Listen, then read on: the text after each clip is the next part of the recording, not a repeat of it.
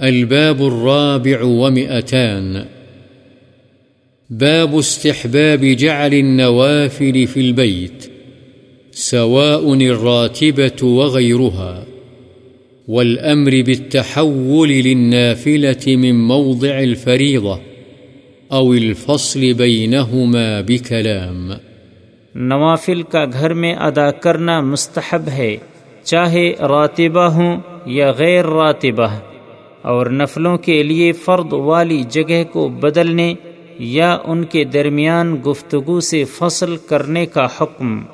عن زيد بن ثابت رضي الله عنه أن النبي صلى الله عليه وسلم قال، صلوا أيها الناس في بيوتكم فإن أفضل الصلاة صلاة المرء في بيته إلا المكتوبة متفق عليه. حضرت زید بن ثابت رضی اللہ عنہ سے روایت ہے، نبی کریم صلی اللہ علیہ وسلم نے فرمایا، اے لوگو، اپنے گھروں میں نماز پڑھا کرو، اس لیے کہ آدمی کی افضل نماز وہ ہے جو وہ اپنے گھر میں پڑھے سوائے فرد نماز کے، بخاری و مسلم۔ وعن ابن عمر رضی اللہ عنہما عن النبي صلى الله عليه وسلم قال اجعلوا من صلاتكم في بيوتكم ولا تتخذوها قبورا متفق عليه. حضرت ابن عمر رضی اللہ عنہما سے روایت ہے نبی کریم صلی اللہ علیہ وسلم نے فرمایا، تم اپنی نمازوں کا کچھ حصہ اپنے گھروں میں پڑھو اور انہیں قبرستان نہ بناؤ، بخاری و مسلم۔ وعن جابر رضي الله عنه قال قال رسول الله صلى الله عليه وسلم إذا قضى أحدكم صلاته في مسجده فليجعل لبيته نصيبا من صلاته فإن الله جاعل في بيته من صلاته خيرا رواه مسلم حضرت جابر رضی اللہ عنہ سے روایت ہے، رسول اللہ صلی اللہ علیہ وسلم نے فرمایا، جب تم میں سے کوئی شخص اپنی نماز مسجد میں ادا کرے تو اس کو چاہیے کہ اپنی نماز میں سے کچھ حصہ اپنے گھر کے لیے بھی رکھے، اس لیے کہ اللہ تعالی اس کے گھر میں اس کی نماز کی ادائیگی سے خیر و برکت عطا فرمائے گا۔ مسلم۔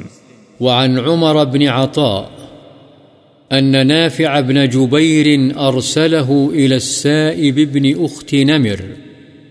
يسأله عن شيء رآه منه معاوية في الصلاة، فقال نعم. صليت معه الجمعة في المقصورة، فلما سلم الإمام قمت في مقامي، فصليت. فلما دخل أرسل إلي فقال لا تعد لما فعلت. إذا صليت الجمعة فلا تصلها بصلاة حتى تتكلم أو تخرج.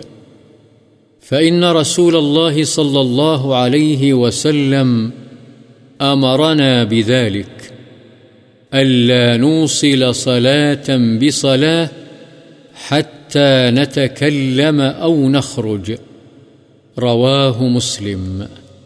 حضرت عمر بن عطا بیان کرتے ہیں کہ حضرت نافع بن جبیر نے انہیں صائب بن اخت نمر کی طرف وہ چیز دریافت کرنے کے لیے بھیجا جو حضرت معاویہ رضی اللہ عنہ نے ان سے ان کی نماز میں دیکھی تھی۔ انہوں نے فرمایا ہاں میں نے حضرت معاویہ رضی اللہ عنہ کے ساتھ مقصورہ میں جمعہ کی نماز پڑھی۔ جب امام نے سلام پھیرا تو میں اپنی فرد والی جگہ پر کھڑا ہو گیا اور سنتیں پڑھیں۔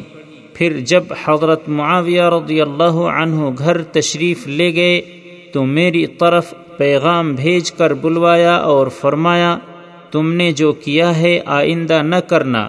جب تم جمعے کی نماز پڑھ لو تو اس کے ساتھ کوئی اور نماز مت ملاؤ۔ یہاں تک کہ گفتگو کر لو یا وہاں سے نکل جاؤ یعنی جگہ بدل لو۔